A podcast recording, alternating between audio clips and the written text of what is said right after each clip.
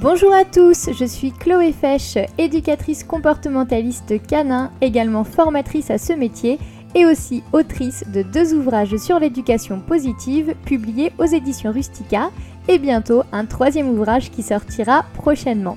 Je suis la co-gérante de la société Canidélite et j'ai décidé de lancer cette série de podcasts pour vous parler de l'éducation et du comportement de votre chien afin d'améliorer la relation que vous avez avec lui. Donc c'est parti Pour ce cinquième épisode, j'ai décidé de vous parler de la notion de choix chez le chien.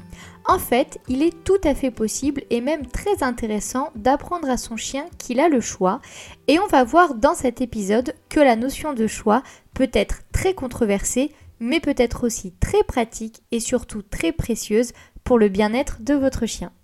Alors la notion de choix, qu'est-ce que c'est? Eh bien c'est tout simplement de laisser la possibilité à l'individu de choisir entre plusieurs options.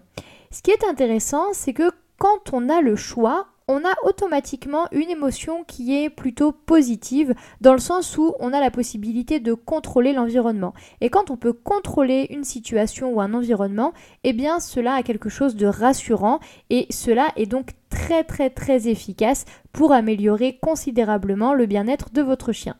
Bien évidemment, quand on parle de choix, on a très souvent dans la tête l'idée que le chien doit nous écouter quoi qu'il arrive, coûte que coûte, et donc de lui laisser le choix, ça signifierait perdre un peu le contrôle sur son animal à un moment donné, un petit peu comme si on avait l'impression que si notre chien avait le choix, il ne nous écouterait plus, Or, euh, ben, si c'est le cas, c'est que vraiment vous avez une vision assez biaisée de l'éducation, étant donné que votre chien, a priori, euh, devrait vous écouter euh, avant tout par plaisir, parce que cela lui procure quelque chose d'agréable.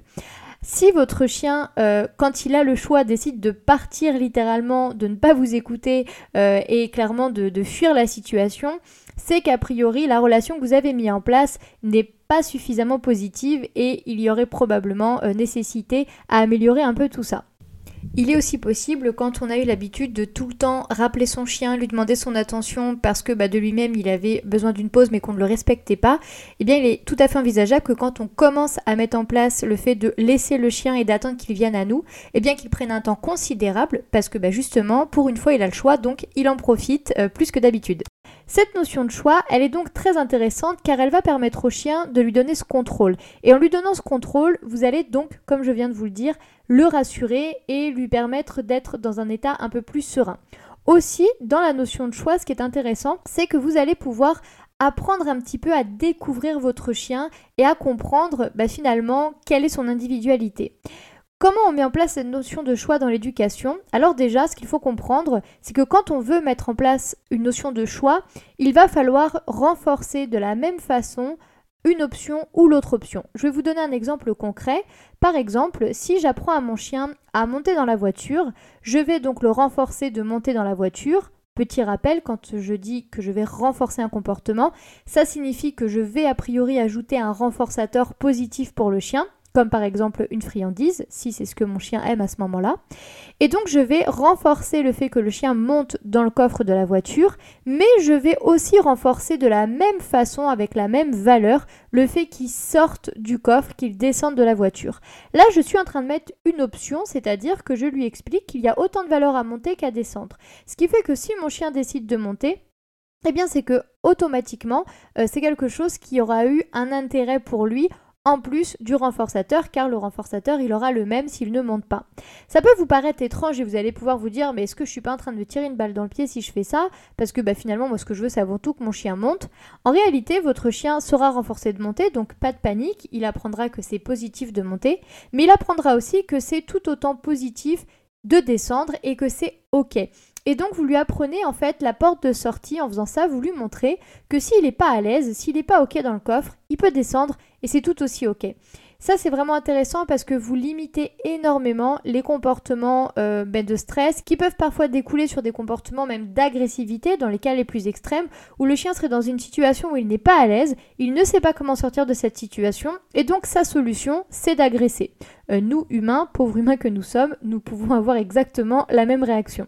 Sauf que nous, nous allons pouvoir nous exprimer avec le langage, le chien le fera, mais dans certains cas, euh, son langage canin n'est pas compris par l'homme, et donc ça débouche sur une communication très claire qui peut être de l'agressivité très forte, avec des grognements, des morsures, etc. Bref, donc vous le comprenez, quand vous laissez au chien la notion de choix, eh bien vous allez lui permettre de comprendre comment sortir de situations autres qu'en étant agressif. Donc en fait, vous allez lui apprendre à contrôler ce qui se passe et automatiquement à moins stresser, à être plus à l'aise.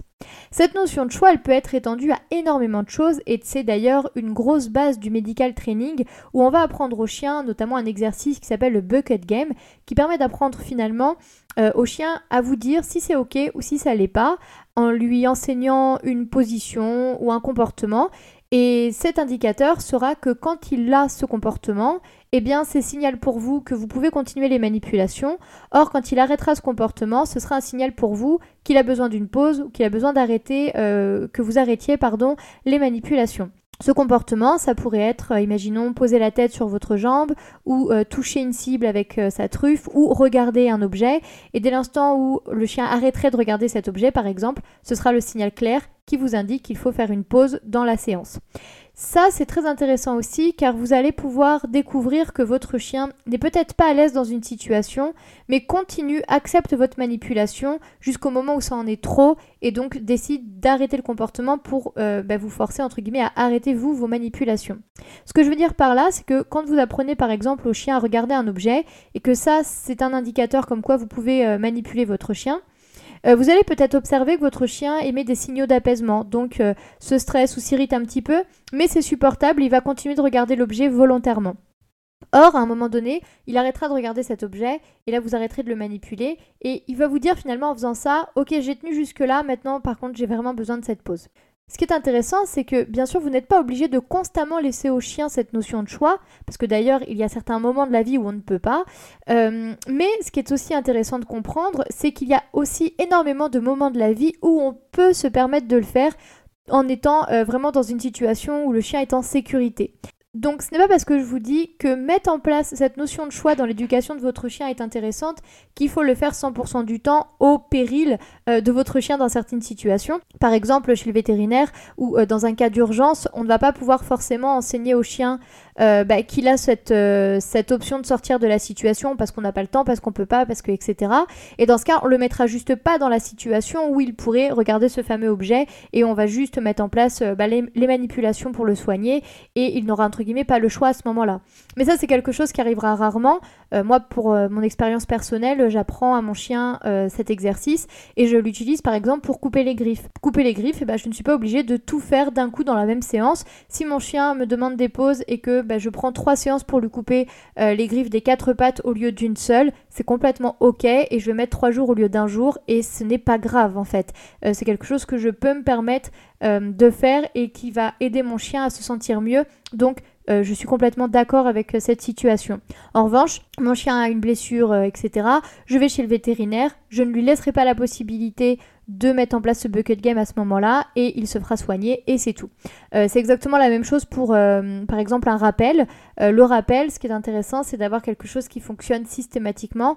Donc je n'appliquerai pas forcément la notion de choix sur le fait que quand je rappelle, il doit revenir, mais la notion de choix sera sur d'autres éléments. Ce qui est vraiment important, c'est de comprendre que votre chien est un individu à part entière, qu'il a ses préférences, qu'il a aussi en tant qu'individu bah, la possibilité et le besoin d'exprimer quand c'est ok ou quand ça l'est pas. Trop souvent, il n'est pas compris et très rarement on lui laisse la possibilité de dire ce qu'il préfère parce que finalement on décide un peu de tout dans sa vie, hein, que ce soit quand il mange, quand il se promène, quand il va faire pipi, etc.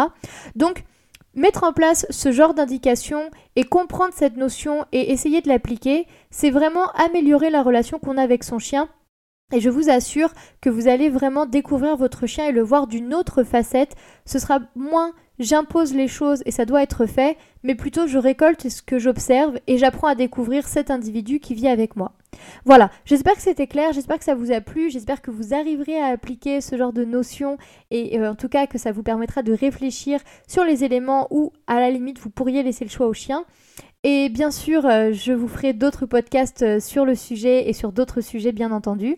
En tout cas, merci de m'avoir écouté N'hésitez pas, euh, vous pouvez aussi me retrouver sur euh, ma chaîne YouTube Canid Elite et également nous avons un blog qui est accessible sur notre site web qui s'appelle naturedechien.fr où vous pouvez retrouver toute une série d'articles euh, préparés et postés toutes les semaines. Donc il y a également une mine d'informations sur l'éducation. Quant à moi, je vous retrouve très bientôt pour un nouveau podcast et n'hésitez pas à noter ce podcast avec le maximum d'étoiles s'il vous a plu et également à commenter avec les sujets euh, que vous voulez que je traite dans les nouveaux podcasts à venir. Et puis bah, pour le reste, prenez soin de vous et à bientôt